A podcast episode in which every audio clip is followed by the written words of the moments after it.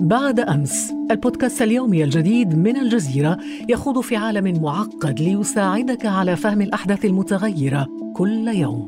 دائما ممتع دائما راهن دائما هناك. لا تنتظر حتى الغد واستمع اليوم إلى بودكاست بعد أمس. معي أنا خديجة بن جنة.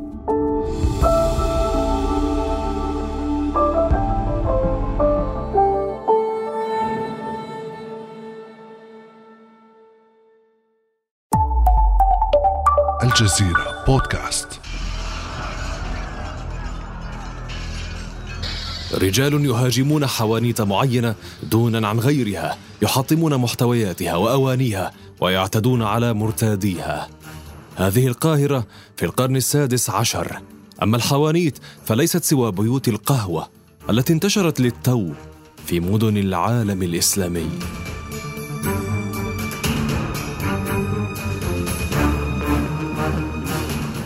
اجتمع الناس في مجالسها وباتت تجارتها مصدر رزق للكثيرين. ولكن ما الذي يدفع هؤلاء الرجال الغاضبين لمحاربتها؟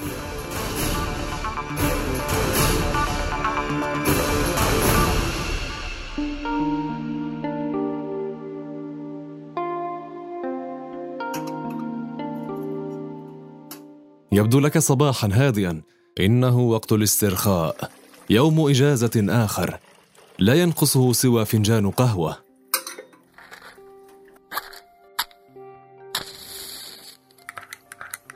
ملعقه اثنتان ورغم ما يقال عن الإفراط في شربها لكنك تحبها ثقيلة وستضيف الملعقة الثالثة دون تردد. تغلي قهوتك وتفور مرة واثنتين نحو حواف الإبريق.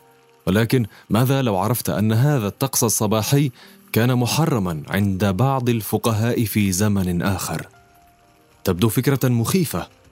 كان هذا الحال في القرن السادس عشر. فتاوى ومراسم سلطانية تحرم القهوة أو تحد من شربها وجدل ديني لا يتوقف.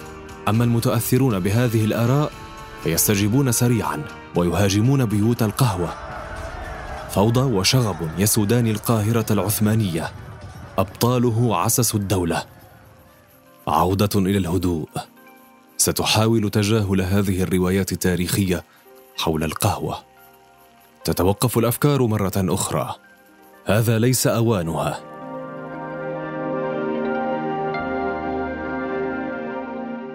لا عليك يا عزيزي.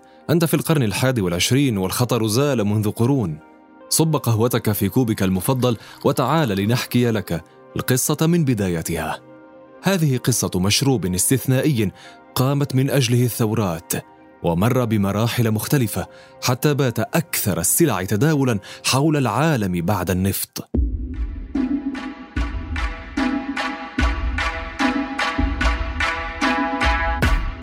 أهلا بكم في هذه الحلقة الجديدة من بودكاست لحظة من الجزيرة. أنا فريد وهذه الحلقة بعنوان ضحايا القهوة قصة ثورة من أجل فنجانك.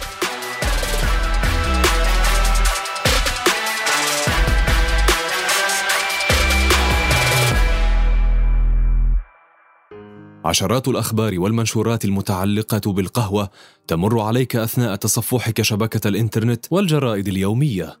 يمكنك شرب 25 كوب قهوة يوميا دون تأثير على قلبك حسب دراسة حديثة. أو احذر لا تشرب القهوة في الطقس الحار أو الإفراط في شرب القهوة يؤدي إلى الوفاة.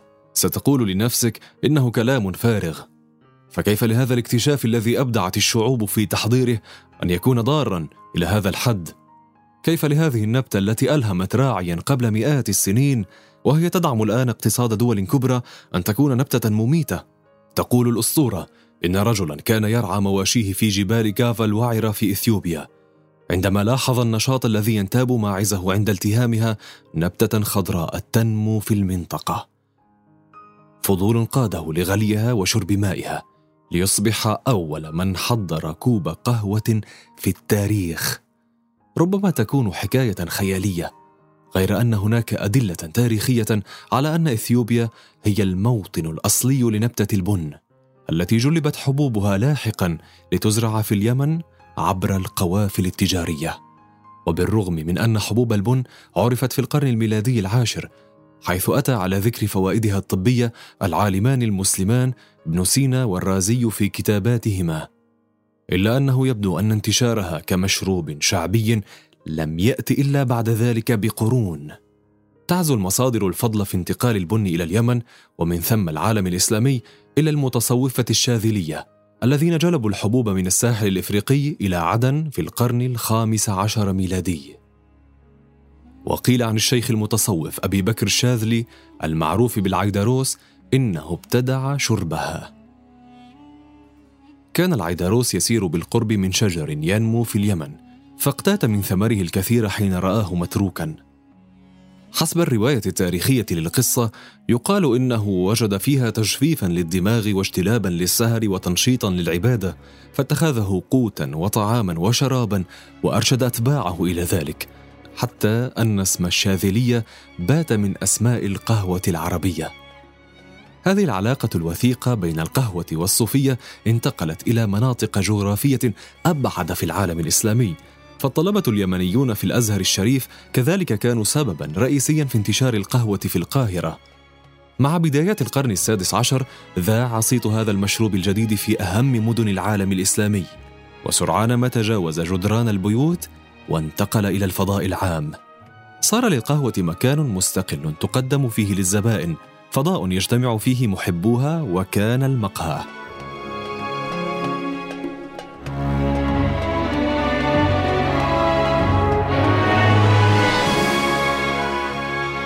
أول مقهى في التاريخ يعتقد أنه افتتح في دمشق وكان ذلك في سنة 1530 انتقلت القهوة بعدها من مدينة إلى أخرى وزاد عشاقها ومريدوها في كل مكان سريعا حتى اسطنبول نتيجة نفوذ السلطنة العثمانية في المنطقة. وفي عام 1538 استولى العثمانيون على ميناء المخا جنوب غرب اليمن وهو مركز زراعة البن هناك واحتكروا تجارته. خطوة أولى مهدت للارتباط الوثيق بين القهوة وتركيا. شغلت القهوة ركنا مهما في مطبخ النخبة الحاكمة في الدولة العثمانية قبل أن تتزايد شهرتها بين العامة. وفي القصر السلطاني شكل فريق لطهي القهوة يشرف عليه موظف استحدثت له رتبة خاصة القهوج باشي وكان يجب أن يكون شخصية موثوقة قادرة على كتم الأسرار. وفي منتصف القرن السادس عشر افتتح عربيان من دمشق وحلب أول مقاهي إسطنبول. أولى العثمانيون القهوة أهمية خاصة. حددت لشربها أوقات معينة وصنعت لها فناجين خاصة. وبدأ القرن السادس عشر الميلادي عصرا ذهبيا في تاريخ القهوة. إلا أن أحداثا أخرى مظلمة طبعت هذا التاريخ.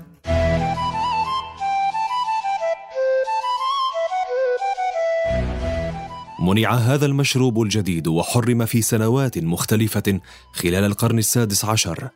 في مكة المكرمة ربط بعض رجال الدين بين تناول القهوة ومظاهر السكر ما دعا ناظر الحسبة في عهد الدولة المملوكية إلى النداء بمكة المشرفة ومسعاها ونواحيها وطرقها بالمنع من تعاطي القهوة. كان ذلك في عام 1511 وبعيدا عن ارتباطها بمظهر السكر يقول أستاذ التاريخ في الجامعة الأردنية مهند المبيضين في حديثه مع بودكاست الجزيرة إن سبب هذا الجدل الديني قد يرتبط بمفهوم ديني لا يفضل السهر. فكانوا متصوفة يستخدموا هذه القهوة لتعينهم على السهر لقيام آه، الخلوات طوال الليل.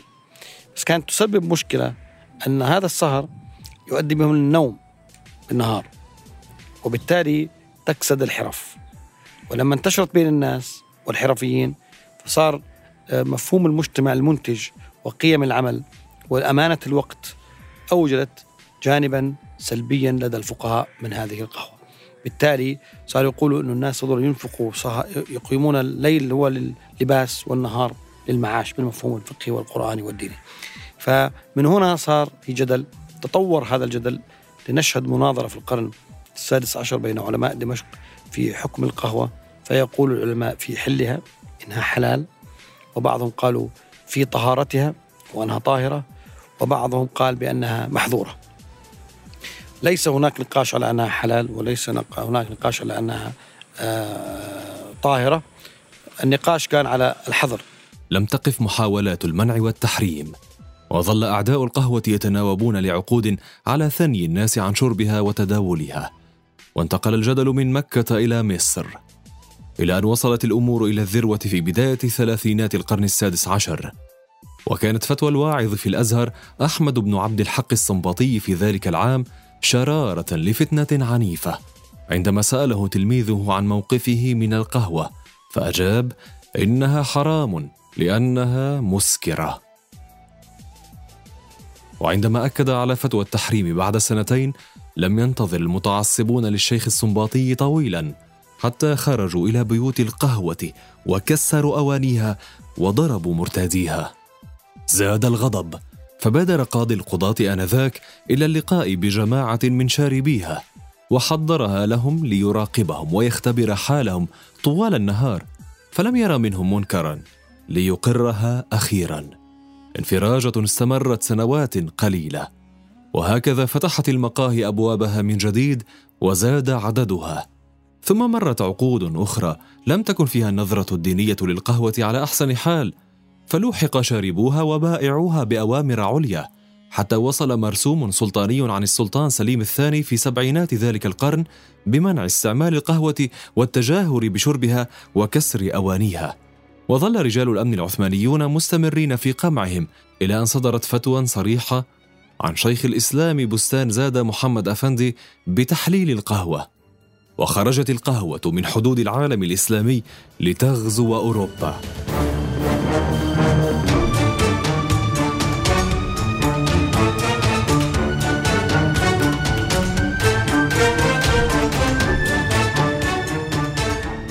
ساهم تجار البندقية الإيطاليون في إدخال البن إلى الدول الأوروبية وشهد القرن السابع عشر الميلادي افتتاح مقاه في إيطاليا وفرنسا وإنجلترا والنمسا.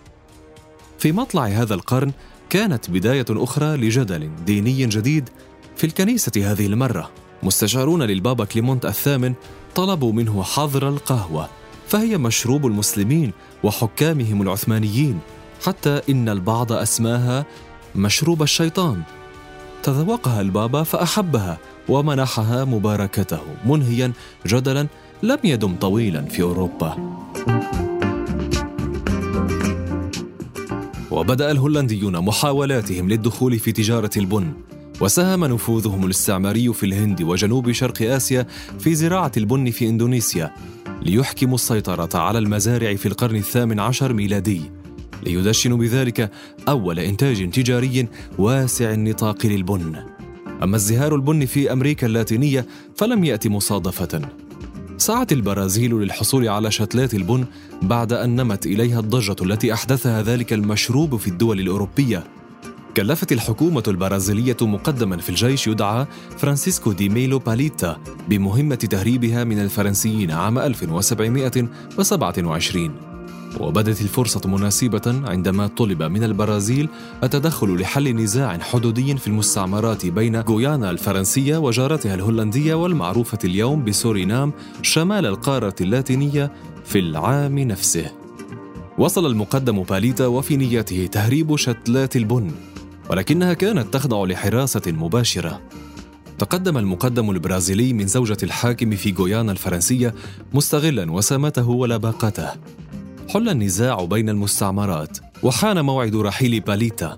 وخلال عشاء وداعي أقيم في الليلة الأخيرة قدمت له الزوجة المغرمة باقة من الزهور احتوت شتلات من نبات البن. حسب الرواية التاريخية الأكثر تداولا. شتلات ستغرس في تربة البرازيل الخصبة وتجعلها بعد أقل من قرنين في مقدمة منتجي القهوة حول العالم.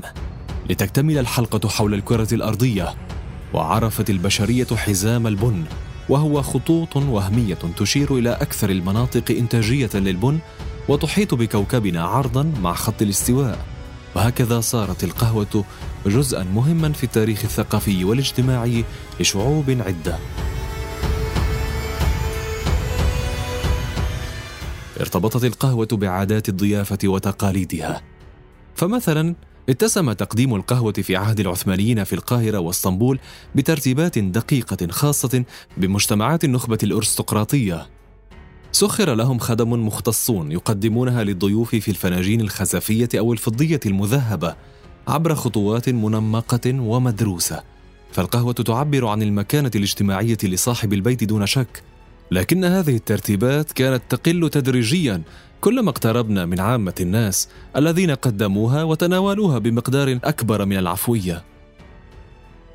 ورغم أن البن لا يزرع في تركيا إلا أن الأتراك أضافوا إلى ثقافة البن الكثير فيما يتعلق بتحضيره وتقديمه وهو ما يوضحه أستاذ التاريخ المختص مهند الأنبيضين طريقة الطحن هي التي أعطت الصفة أنه هذا بن تركي ولا هو البن ما بنتج في تركيا ولا بنزرع بتركيا بيجيها مستورد. فالأتراك طحنوه نعموه وغلوه.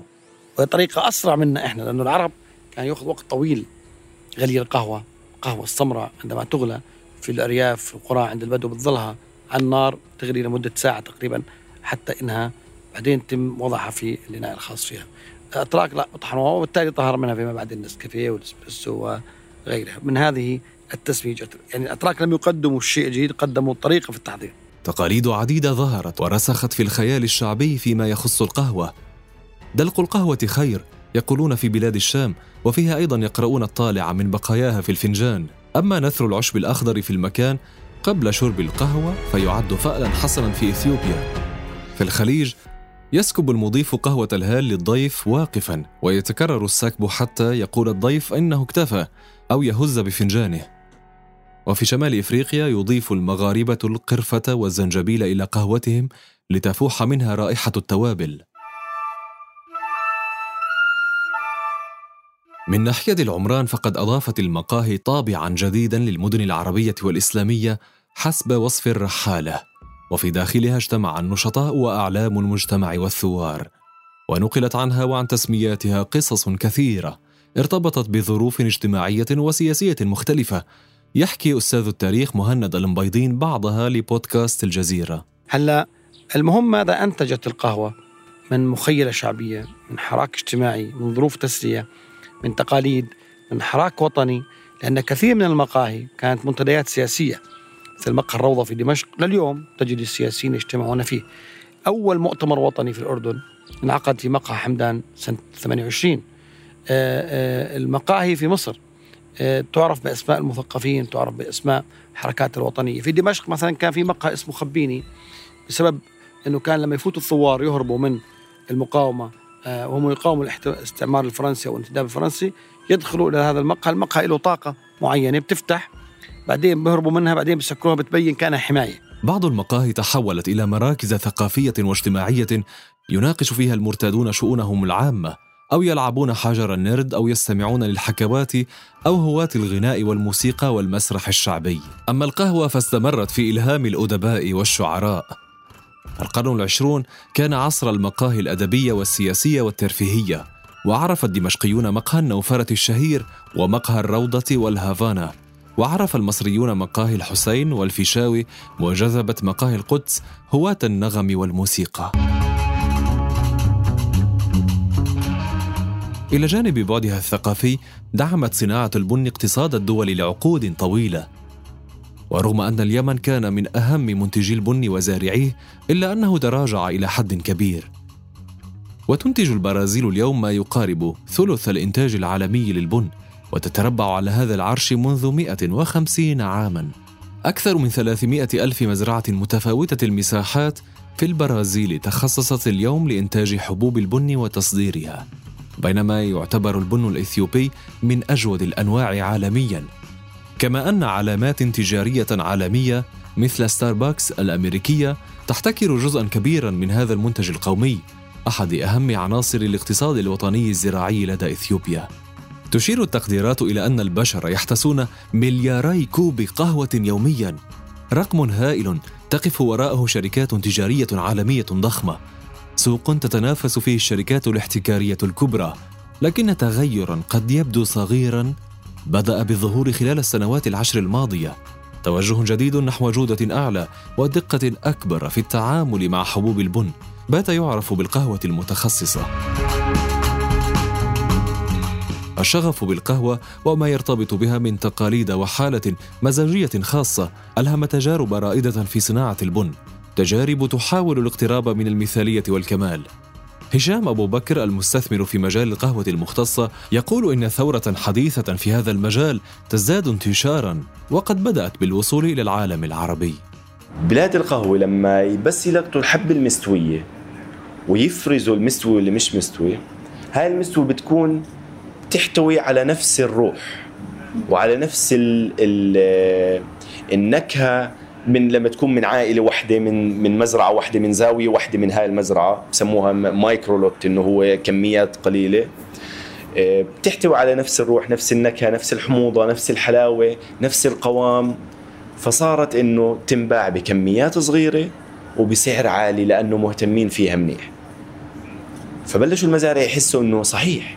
اذا إذا اهتمينا بالجودة تبعت القطف إحنا تبعنا والتسميد والعناية التامة راح نحصل على منتج جودته أعلى. منتج جودته أعلى بلا شك يساوي سعر أعلى.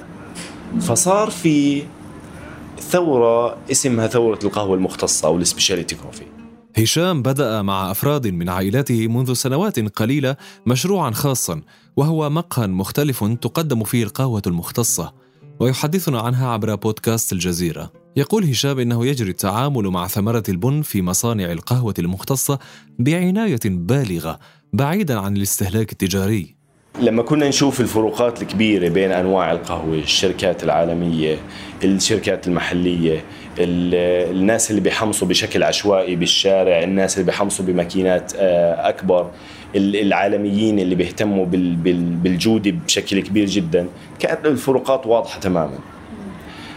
بس ما كان عندنا العلم الكافي أو الثقافة الكافية عن عن عن القهوة وصناعة القهوة. هي محاولة لمجاراة التوجهات الجديدة حول العالم في ثقافة القهوة وهنا يحدثنا هشام عن مراحل تحضير القهوة من الناحية العلمية. هلا صار في طرق علمية كثير وتجارب علمية كثير بغمرها بأحواض مدموجة بثاني أكسيد الكربون تخميرها بطرق معينة صاروا يحددوا مين البكتيريا والفطريات اللي تعمل تحليل القهوة هاي لأنه بالطريقة المغسوله لأنه بصير في تخمير عشان يذوبوا جزء قاسي حوالين الثمرة. هاي هي اللي إحنا بنحمصها. التحميص المبدأ منه بسيط جدا. رفع الحرارة من رفع درجة حرارة الغرفة العادية للنبت للبذرة لا نوصلها لدرجة حرارة معينة. بوقت معين. هلأ شو نوعية الحرارة؟ والكم تبع الحرارة؟ آه، وطريقة تدفق الحرارة أو طريقة تبادل الحرارة بين الهواء أو المحيط تبع داخل غرفة التحميص أو داخل آه، جرن التحميص وبين القهوة مع الزمن هو اللي بيحدد مساء نكهة القهوة لما تتحمص. رحلة طويلة ودقيقة تمر بها حبة البن منذ لحظة قطافها وحتى طحنها وغليها. عناية كبيرة يوليها رواد القهوة المختصة الجدد حول العالم. وهذا ليس التحول الوحيد الذي شهدته القهوة في السنوات الأخيرة. فهل قرأتم كل ما كتب عن مخاطر القهوة على صحة الإنسان؟ تبددت جميع هذه المخاطر إلى حد كبير وفقا لاختصاصيين في التغذية.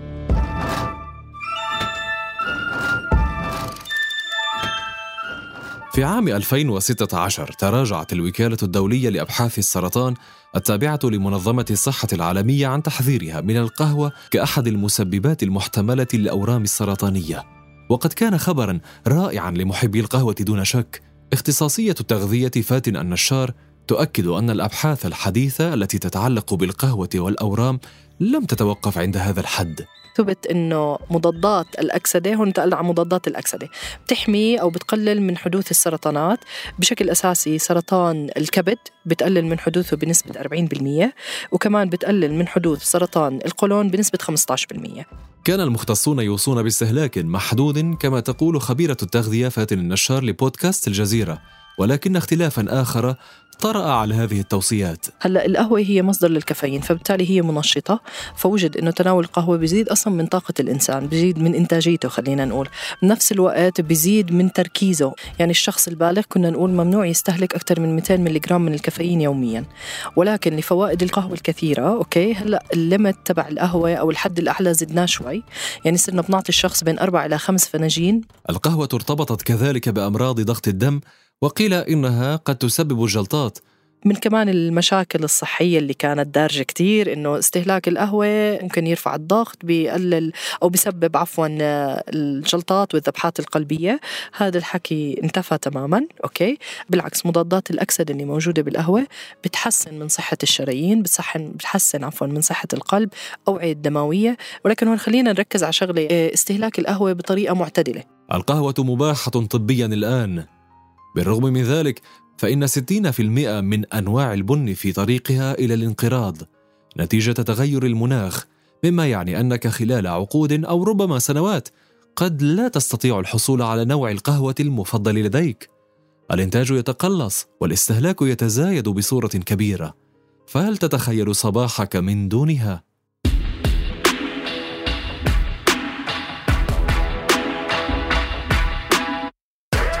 من ثمرة برية تنتشر في جبال إثيوبيا الواعرة إلى مشروب محرم يشعل الثورات ومن مزارع اليمن إلى الأسواق العالمية. هكذا غزت القهوة العالم وثقافات الشعوب. وباتت من أكثر المشروبات شعبية حول العالم وثاني السلع الأكثر تداولا بعد النفط. كانت تلك قصة القهوة. وفي الحلقة القادمة من بودكاست لحظة سنتناول لحظات أخرى غيرت حياتنا بشكل مختلف وربما في مجال مختلف أيضا. انتظرونا الأربعاء المقبل لتتعرفوا على اللحظة القادمة. ولا تنسوا زيارة موقعنا على الإنترنت podcast.aljazeera.net ومشاركة هذه الحلقة مع أصدقائكم. كان معكم في هذه الحلقة فريد. إلى اللقاء.